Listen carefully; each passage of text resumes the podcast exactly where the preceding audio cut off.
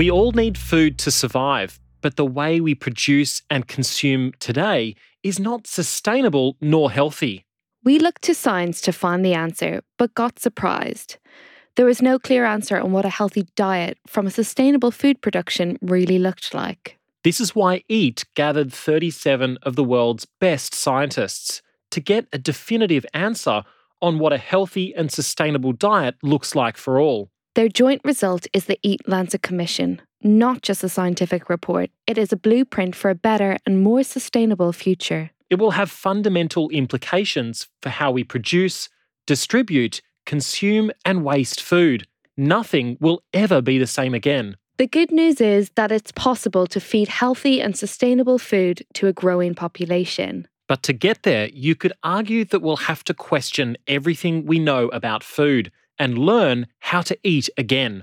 I'm Dr. Hazel Wallace from The Food Medic. And I'm Dr. Sandro Demaio, CEO of EAT. From the studio in London, we aim to translate the Eat Lancet findings into everyday actions to you, our global audience. This is the Let's Rethink Food podcast, a collaboration between EAT and The Food Medic.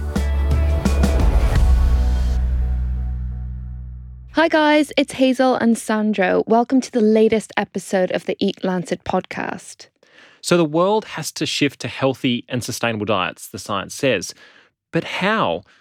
This episode explores who should be the main drivers of change politicians or the voters, businesses or consumers. So, we are delighted to have Dan Parker here from Living Loud. And what an incredible story has been telling over the past couple of years. Dan, for those who are listening who don't know who you are, can you tell us about your story? So, for about 25 years, I worked in the advertising and marketing of junk food. I ran an agency with companies such as McDonald's and Coca Cola and, and Asda and many others as my clients. And then, in a moment of perhaps divine justice, I was diagnosed with type 2 diabetes about four or five years ago. And what I did is, I, as I learnt about my condition and how to manage my condition, I kind of stepped out of my Soho bubble and learnt about the scale of the obesity crisis and issues around diabetes and other diseases and realized that I was part of the problem. So I closed down my agency and decided I would try and dedicate my time to being part of the solution. Oh, wow. I started volunteering for Jamie Oliver and working on a project for him called Sugar Smart. Mm. And now I, I work to not only reform junk food marketing to make it more responsible and make a healthier system, but also to say, well, actually, how can we use advertising and marketing to inspire people to make some healthier choices and live happier lives? And can you give us some of the examples that you've taken from your experience in advertisement and, and I guess used it for the greater good? Well, the interesting thing is when you step out of your bubble, and, and people in advertising do live in a bubble, they don't experience poor people or sick people or old people or young people or any people other than other people who work in advertising. And when you step out of it, you look at it and realize actually it is very, very sophisticated emotional mm. manipulation. You know, I have helped write psychological profiles of different kind of demographics in society and identify where people's most sensitive emotional buttons are, and then figure out how you use media to press those buttons in order to encourage people to eat more and more and more of the things that you would like them to eat. And you begin to realize something that's very, very important, which is that I always say that obesity is a physical manifestation of an emotional condition. Right? Mm. And then actually, the food that we eat is mostly driven not by knowledge or, or rational decision making, it's driven by emotions and the heat of day to day existence. And when we realize that actually we're operating on an emotional plane, it starts to change how public health should work. We realize that we need to talk more to people's hearts, we need to inspire them. So I lead a project called Veg Power, which is about using marketing and advertising to inspire kids to love veg because most kids don't. Mm. And we're not going to solve that problem until we get the kids engaged with the food itself. But let's take a step back a second because we often think about advertising as the billboard in High Street, but it's way more sophisticated than that, and particularly in the digital age. Can you explain for us exactly, give us an insight into how sophisticated digital advertising in particular has become? Yeah, it's interesting because there was a mass movement of money from more traditional advertising routes into digital, but actually, a lot of it doesn't look like advertising. It's not a sort of space on a screen that's occupied by a brand. It's much subtler. It's about creating content that permeates into people's lives that they share with their friends. It's about getting established influencers to place your products. And the, the The best paid YouTuber in the world is a guy called Dan TDM, who's actually from Aldershot. He makes more money and reaches a bigger audience than the 10 best paid presenters on the BBC. Wow. Wow. And he's completely unregulated. He can pretty much do whatever he wants. And he will, you know, he'll get paid by a Coca Cola to endorse their product. And, and that's what marketing looks like. And it's kind of hidden, it's much harder to identify and much subtler. And I guess it's changing now with the role of influencers online, and you have people who are advertising and they're bloggers. And like you said, it's not regulated. And what they put out there, people are consuming. So, like you said, Sandro, we have to look at other ways that people are marketing and advertising things. And how can we use that? And I guess use it for the good and not just look at it as a bad thing, maybe. But also, they know, I mean, advertisers know a lot more about the person that they're reaching these days, right? It's, it's not that sort of blanket approach of a billboard in High Street that maybe someone will walk past that's the right consumer, but they're able to mm. actually tailor the advertising to a, a much higher level of specificity for that consumer and even bundle certain types of consumers in the digital space and sell those off to the highest bidder selling the product that wants to reach that consumer most. Give us a sense of the sophistication of advertising and how it works in today's world. Yeah, I'll, I'll give you a sense. You, you, you might recall an amusing moment when the Senate committee interviewed Mark Zuckerberg and they said to him, Well, how many. How many data points do you have? And he sort of looked at them like they were speaking another language because they don't really understand how it works. So, giving a simple idea of the sophistication is the way that big data and artificial intelligence works these days is it's not about knowing a particular thing about you it's knowing about the kind of things you're interested in so if it knows that you like for example soul music and hawaii it will look for other people who like soul music and hawaii and it will conclude that you probably like the same things that they do which is invariably right now, if you sit there and say, well, actually, I've got a thousand data points on you, everything you think you post into that social media channel is a statement of interest Mm. in the things that you like. If I have a thousand statements of interest from you, and then I have that data on a couple of billion people, it means that a big social media network can calculate with a very, very high probability of being right your views and interests on every single subject that you can possibly think of. So the targeting is incredibly, incredibly precise and sophisticated way of of picking people out.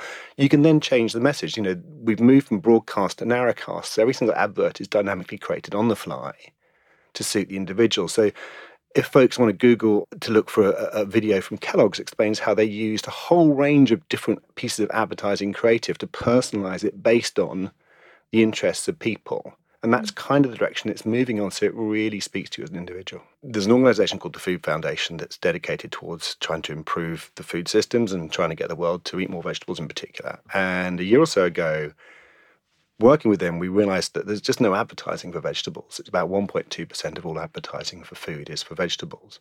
Wow. Yeah, I know, like nothing, right? It's a few frozen peas, right? So we, we put together a little fun competition, which was supported by the chef Hugh Fearnley-Whittingstall and an advertising legend called Sir John Hegarty. And we invited people to enter an ad, and we kind of had some fun with it, and it was great. It went out on social, and it was nice. Then we sat down and had a serious conversation and said, you know what? There's a bigger problem here. Could we create a marketing organization for vegetables, a champion for vegetables? Because let's face it, we all know that farmers aren't very good at that kind of thing, and they don't have any money. Right? Mm.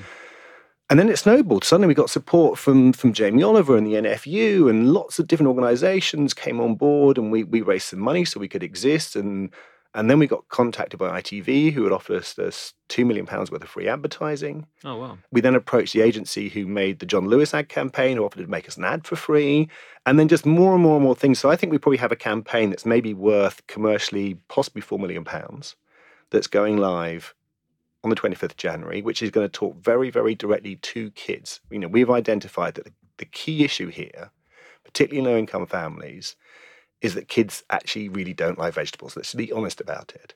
And actually, parents are concerned that the vegetables will end up in the bin. Mm. And they're very, very concerned about food waste, particularly if they're on low incomes. We have to break that cycle. And to break that cycle, we have to get the kids engaging with veggies. Mm. And if they do that, the parents feel confident. We then have to support the parents in terms of perhaps making it a little bit easier on the purse and maybe helping them a little bit to make sure when they serve the veggies, they actually taste good, Yeah. right? But unless we get the kids engaged, we fail. Mm. And that is extraordinarily hard. Because, you know, how many times in, in, movies and cartoons have you seen the kind of broccoli moment, mm. right? We're pushing against that. You know, my nine year old decides he doesn't like something before it goes into his mouth. That means it's nothing to do with the food. And that's the issue we have to address.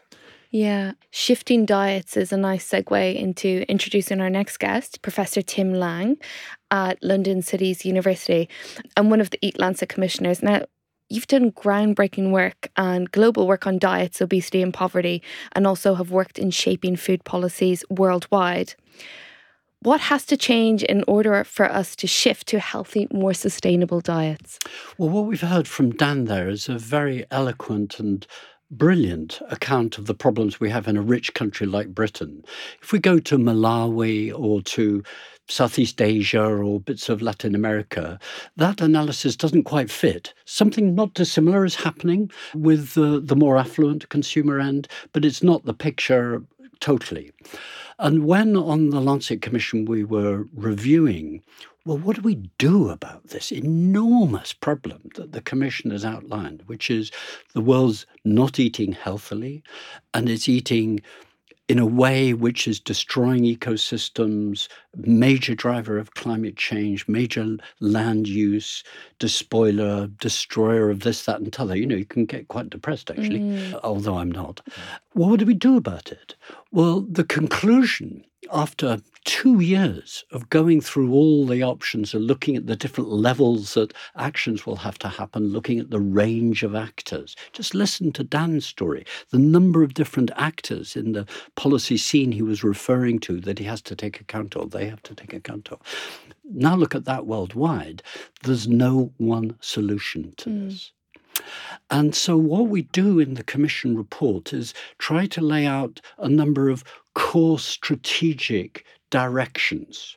Whether you're in Malawi or Southeast Asia or Latin America or rich Britain or rich United States, um, are applicable. Mm. Simply, the proposal that we make is saying, look, the key thing is to get actors somewhere in the food system, whether it's consumers in one country or farming organizations in another or public health and doctors in another, uh, you have to start building a movement which is going to take this agenda seriously.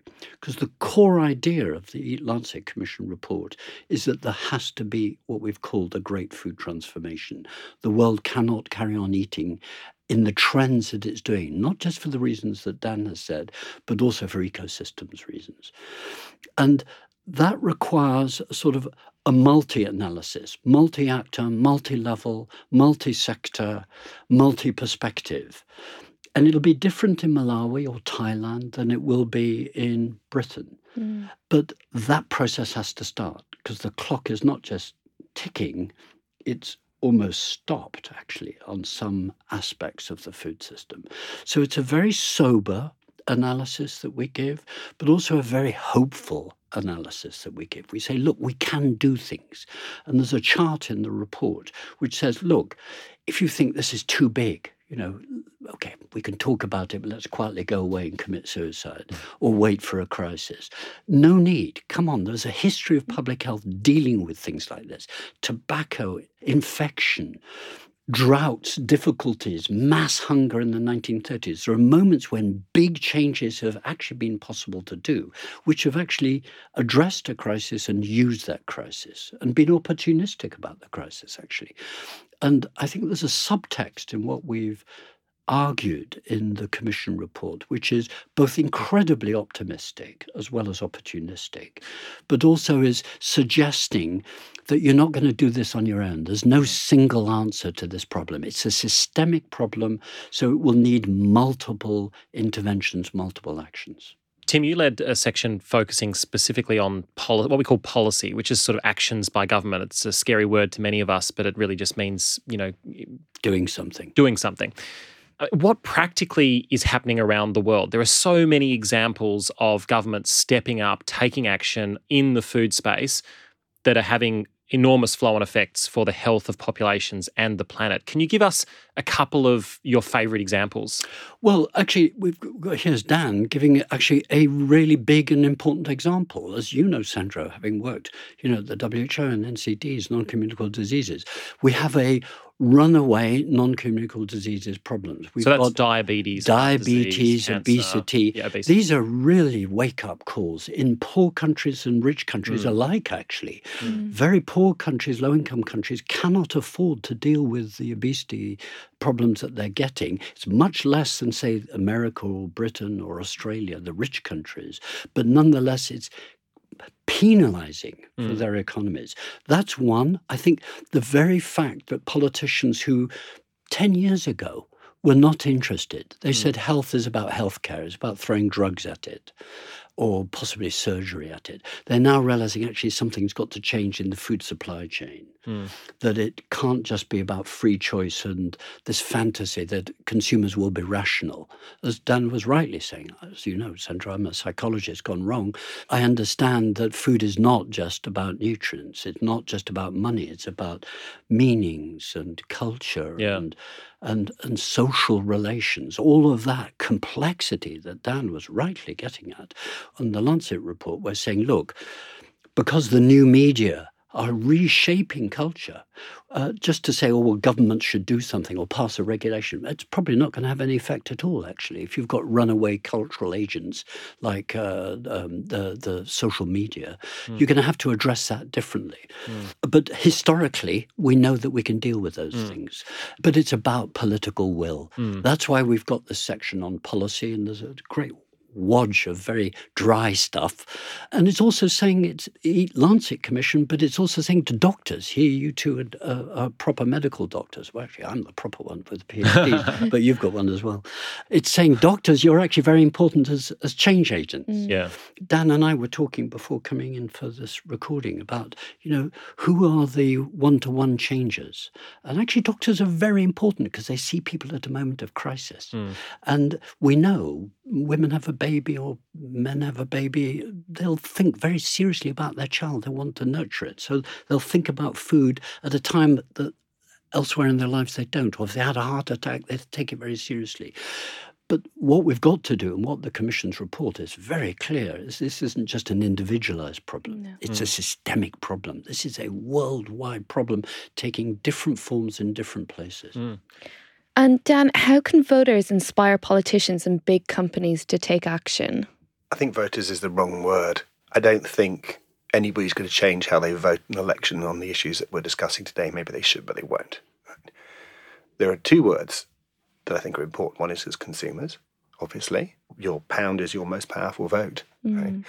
Uh, and how people choose to spend their money. And unfortunately, the reality is that the vast majority of the population are not engaged on the issues that we're talking about. Price is the number one driver of food choice. Right? Mm. The second issue is about voice. Is that social media, despite its many ills, is also incredibly powerful. We live in a very strange and hard to understand political environment at the moment, but voice is very powerful. If you get 200,000 angry people on social media, you can change the law. That's just the way it is. And actually, if you had a choice between a really well thought out evidence based report or 200,000 people on social media who are angry, I would take the second if I wanted to change the world. Right? And so we can use that and we need to use that. And people, you know, in, interesting, there's, there's UK has government consultation on various issues to do with junk food marketing reform at the moment. And, and uh, the consultations have been overwhelmed by the volume of response. And the volume of response are just regular folk, concerned parents and nutritionists and people who work in public health, and they're getting online and they're they're taking ten minutes out to say what they think about energy drink sales to 60 under 16s or calorie labeling on food. And the overwhelming tide of opinion for the banning of junk food advertising on the London Underground, I believe mm. the public response was 82% of people were in favour.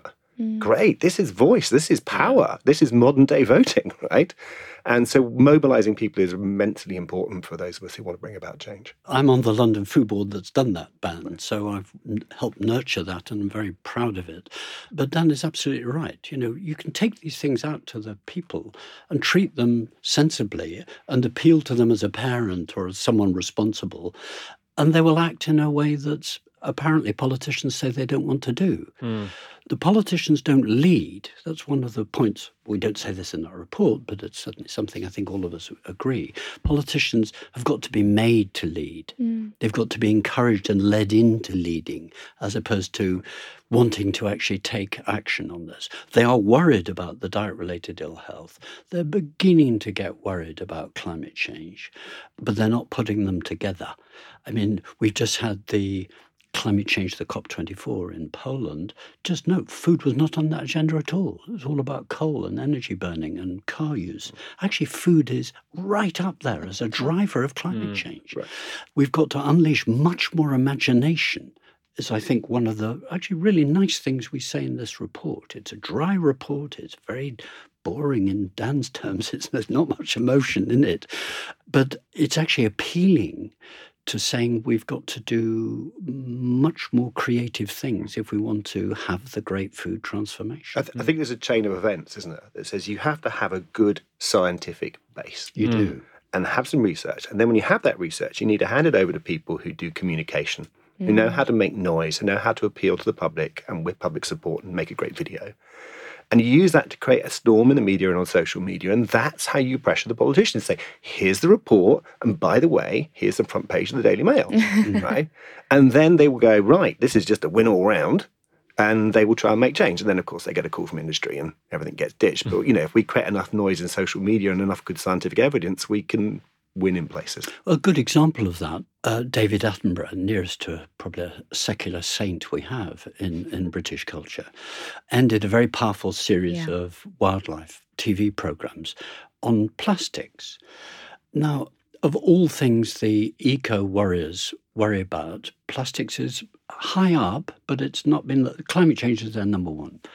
And yet, with five minutes at the end of a six or seven part series, this has become world news and has altered so much of thinking. Now, if we look at that in hard terms, if you really wanted a food system without plastics, you have to change the food system. Mm. Just cutting out plastic bags or plastic straws ain't going to do it.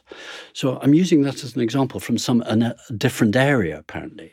But actually, what's the relevance of that to what the Lancet Commission is talking about, which is about diet and health and ecosystems? Well, ultra processed foods are held together by plastic. Mm. You cannot buy a processed food without it being wrapped in plastic, was very hard. So that sort of transformation can actually get motivations from different sources than the conventional public health world thinks as important. That's why one of the subtexts, you know this, Sandro, um, of the report is what I call, and our, the centre I work at, at up the road at City University of London, we call ecological public health, about putting ecosystems health back to back with human public health. And so that plastics example is an example of an opportunity for hmm. health thinkers to latch on to a concern that really captured social media in the sense Dan's been talking about and link it to that bigger picture, to capture public imagination, saying, do you know, we actually do need to eat less processed foods. Let me have coffee in a real cup, not in a throwaway cup. Yeah. You start transforming everyday assumptions about mm. food and culture. I'm a social scientist. I think this is a battle for minds, not just mouths and mm. markets. It's the three M's. minds, not just mouths and markets. I love it. Dan, you talked about the using the the forces of advertising for good and for veg in particular. But how much is it about also reining in the dark side of marketing and advertising? The billions of dollars being spent on foods that we know probably don't have a central place in the future of our diets. I would suggest to people they step back and ask themselves a moral question, which is say, do we think it's okay for big corporations to use advertising to influence our children to eat things we know to be unhealthy for our children? Mm. Right?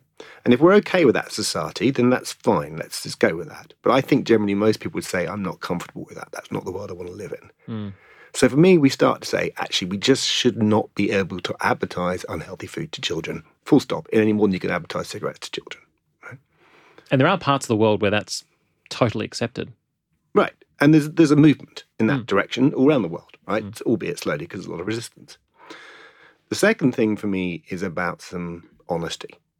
Now, if I sat here with you with a cereal packet or or a food advert, I could show you multiple ways in which that cereal packet is misleading you to think that the thing is healthier than it is, or that your portion size should be different than it actually will be, and, and many other ways that it is trying to deceive you. My, my view is you know, nutrient labeling in itself is, an, is a beautiful piece of deception. It's so fantastically confusing compared to, say, energy efficiency labeling, which we all don't understand, but we know how to use it, right? Where nutrient profiling is none of us really know how to use it, right? So let's just make it honest. Let's make it so that anybody, regardless of their level of food literacy, regardless of whether they have good command of the language, the, the native in their country, or in my case, if they remember to take their glasses with them when they go to the supermarket, can actually make a reasonably informed choice as to the food they want to eat. And if they then say, okay, I'm going to buy a treat. Good luck to them, but at least they know they're doing it. I think let's get there first. Let's make advertising honest and take kids out of the equation and see where that takes us, would be my advice on that. And it seems like such a no brainer. Why, why are we not moving faster in that direction? Uh, how much is the food industry worth again? right? I mean, you know, the, the, the, influence, and then you, you ripple it through to say, well, not only is this got huge impact for, you know, the majority of the commercial food industry sells highly refined carbohydrate products in a package with a logo, beautifully marketed at a very, very high margin. Nobody's mm. making any money out of vegetables. Right? Mm. Which are cheap to produce, really delicious, and as right. you say, have a high margin. Right. And so it's a very, very, very lucrative industry. You know, mm. the food industry is bigger than than guns and tobacco and oil combined. Wow. That's the scale of the challenge you're facing. Then linked to that is the media industry, which of course is incredibly powerful is somewhat dependent on advertising from the food industry in order to pay its bills. And so an awful lot of the media industry are very, very supportive of, of making the status quo. So you come up against some very, very powerful lobbies. Mm. And that's what you that's what you have to fight against. But I think most parents and most families would agree with the basic premises of of let's protect kids and let's make this honest. And I think we can win the day. It will just be hard work. I, th- I agree with that. I've I think, run two, if not three, children's oriented campaigns. And it's you'll get change in the name of children that you don't on other fronts. The only caveat I will add is that the data say that we've got to have the great food transformation very fast indeed. If we're working at children, I'm actually now increasingly more interested in the parents than in the children, but the children as a way of getting to the parents because the climate change constraints have to happen within 12 years. The great food transformation requires change very fast indeed, actually, um, in order to meet targets of 2050. So, this is about population epidemiology, really. We've got to shift whole populations, mm. uh, not just segments of populations. So, children are very important, and people will do things in the name of their children, obviously and rightly. But we're talking about a bigger web of relations than just mm. children and parents. We're talking about class differences, social class differences, socioeconomic differences, intra and international differences. And that's, and again, I'm, I'm with Dan on this, absolutely. The food industry is very powerful. And by that, we mean the food manufacturing, food processing, food retailing, and increasingly the hospitality mm. industries. Mm. But there are really interesting possibilities in in all three of those sectors. Yeah. Um, I'm probably more troubled, and I, I declare I'm an ex-farmer. I'm more troubled actually by farming. I think the the off-land economic sectors in food are beatable. We can win them over and constrain others. Farming, however, is in a really problematic position. About two thirds to three quarters of all the food grown on the planet is grown out of markets, actually, very hand to mouth, very small scale. What we're talking about in an urbanized world is where relatively small numbers of farmers, about half a billion, mm. are feeding well over half of the population increasingly foods which are then processed and value is added in the way that Dan is referring to. That's about the nature of capitalism, actually. Mm. And it's, I think, one of the elements, subtext of the Lancet Commission is about civilizing late 20th century food capitalism, actually. Mm. Uh, that, that doesn't sound too grand. Yeah. It really is about that. It's about profit messages, it's about who can make the money out of it. I mean, your point, Sandro, farming does not make money out of Mm. vegetables. You can make money out of vegetables, but relatively, all the value is added elsewhere. It- know, I'll give you the figures of Britain. In Britain, Mm. British farming's gross value added is less than 5%. Hospitality is nearly 30%. It's huge amounts of money are made by food by everyone except the people who actually make it by growing it or fishing it. Right, but That's it- an extraordinary economic situation. But you have to change. The purse is all powerful, We do. right? Every part of the food system is determined by the consumer's purse, Yeah. Among other things. among other things. But if we can look at, for example, you know, where small things can ripple through to a big change, is look at the impact of the five p tax on plastic bags. Is that So that's, people that's five pence in the UK. in the UK. UK, Okay. right? Uh, It changed rapidly. But And what's interesting is that it's not about the money. Is that actually, if you take a plastic bag, you are basically holding up a sign saying, I am destroying the planet. Yeah. You know, I am a bad person, right? I think it's heading that way with plastic straws. I think the there's just been a campaign, an ad campaign over here by Iceland Supermarket about uh, palm oil and orangutans, which got banned, and as a result became huge on on the internet. But I think that's going to change the conversation around palm oil. And actually, when we get to the point that says, if you are not sourcing your palm oil based products responsibly, you are killing orangutans. It's it is just that simple. And actually, if all of us change our direction, then the orangutans don't need to die. And I think we are getting some movement on that. We have so far to go, but we have to try and give people that kind of a lens. And that will affect, you know, if you're middle class, you then got a choice. If you're poor, you don't, right? Because you just need to buy the cheapest. Yeah. Right. And Dan, can I ask, why do you think people are so responsive when it comes to plastic and reducing plastic consumption with carry bags and bringing keep cups and things like that, and now palm oil? But when it comes to food, it's so difficult to change. Do you think it just comes down to money again? It's because the the people who work in public health don't know how to talk to the public. So they'll sit there and say, change your diet because it's good for your health, or you won't get diabetes, or or something else. Where they really need to. Um, I- I'll give you an example of a campaign I really like. It's a campaign in Australia called uh, Hello Sunday Morning. Hmm. Do you know Hello Sunday Morning? Right. What Hello Sunday Morning does is, if we want to get people to stop them from drinking so much on Saturday night, we won't do the usual, which is, you know, the dead body on the side of the road, the child stood by the graveyard, all the usual images that you people use. What it does is says, look at all the amazing things you can do on a Sunday morning if you don't get drunk on a Saturday night. And it's people Giving you back ki- your Sunday. right. People Yeah. go out kayaking and hanging out with the kids and having a great It's a great time. Right?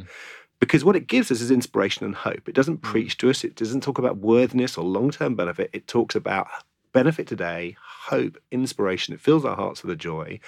And we need to look at more of that. Public health needs to change the way it communicates. For me, that is the big failing in all of this. It Yeah. needs to realize it needs to inspire people. But actually, that's taking public health back to its roots, which is thinking long term, not short term. I agree with you. Public health has always been about changing the conditions within which people live. That is actually what public health is about. Changing the conditions is about incentivizing the nice things and restricting or downplaying the nasty things. So I think what this Eat Lancet Commission report is doing is about reinvigorating public health, actually. All right. So the People's Democratic Republic of Lang has been declared. You're now the, the, the president of the largest country in the world. What are the five policies that you would implement that you think uh, would have the greatest impact on transforming our food systems? Well, the first thing I think it's really important to have. Actually, I'm a policy wonk, so I Hmm. say this sort of thing. You've got to have a an advisory system which tries to get a grip of what is going on in your country Hmm. and recognizing the international. So I would have a food council. Hmm. You've got to. When we look at countries like the Nordic countries, which started going down this route 50 years ago, wow, did it make a difference? Hmm. I notice in the Netherlands a process emerging a bit like that. They haven't quite got there yet, but it's emerging. So, in the People's Republic of Lang, that would definitely be an issue. I would want to have a a representative sort of food parliament, a food council, a food institute, I don't mind what you call it, but something that takes the temperature of the food system and says, it's too hot here, it's too cold here, we need to do something about it. Second is, I think we do need legislation. You've got to have legislation which enables you, the decision makers, to take power, to do things. So there has to be some courage to that. So that's my third, which is building up informed policy advocates who will really go out there and you know, we, you, Dan referred to Tesco the other day. A lot of work's gone into educating Dave mm. Lewis, let me tell you. that didn't just happen overnight. Mm. And you've got to do things like that, very practical things where good people can make a difference. One of my heroes in this work is uh, Graham MacGregor, a leading leading blood pressure specialist who 20 years ago said we have to reduce salt in the British diet and lobbied, negotiated, beat doors down, charmed, threw evidence, did everything around salt and got targets set. Mm. And then ever since has been measuring how good or bad British performance is. And they get better in some governments and terrible in other governments. And there's Graham giving them hell. it's terrific. He, you've got to have people like that as well, Sandro. People who'll call it as it is. And Dan, what about for the consumer at home? This can feel very disempowering, very daunting. What can we start to do as consumers to support the shifts we know we need to see in those companies, in those parts of the private sector that we've been discussing today? Well, I would say the most important thing actually at the moment is for people to get on social media and get behind. There's a lot of campaigning going on in countries throughout the world. The UK's pretty advanced. We've got a consultation going on around some reforms. Get online, get behind those things, give support to them, give voice to the leaders who are out there pushing for change in the areas that you care about, because it really, really does make a difference. Can that be done globally?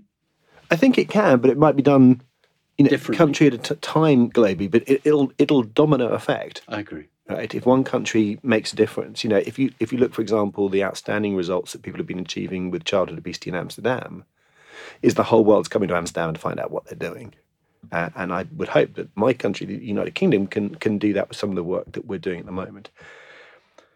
The second thing is, I think, is I, I'm going to use the term mindfulness. Is that in the journey that I've been on, which is in terms of changing my perceptions around myself and food and diet and what have you, and bringing my diabetes under control there's something that sounds incredibly obvious, which is that your your body is the vehicle in which you travel for life, and it's the only one you're going to get. And realistically, nobody else cares about it other than you. And nothing will more materially affect your happiness today and tomorrow than the condition of that body. And I've seen my wife, who I've been with for 23 years, only knows my dad as a grumpy old man, mm. right? Because that's all she ever saw was this suffering, pained, slow, horrible death, right?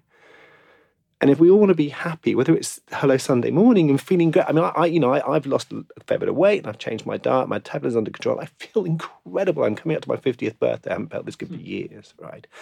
We have to package that message that says, actually, your happiness above all else is defined by your health. And your health above all else is defined by what you put in your mouth. And if we can get that message out to people, then everything else will be fixed. I think that's a good note to wrap up the podcast on. Um, but thank you both, Tim and Dan, for joining us here in the studio today. I think you've left us with a lot of food for thought.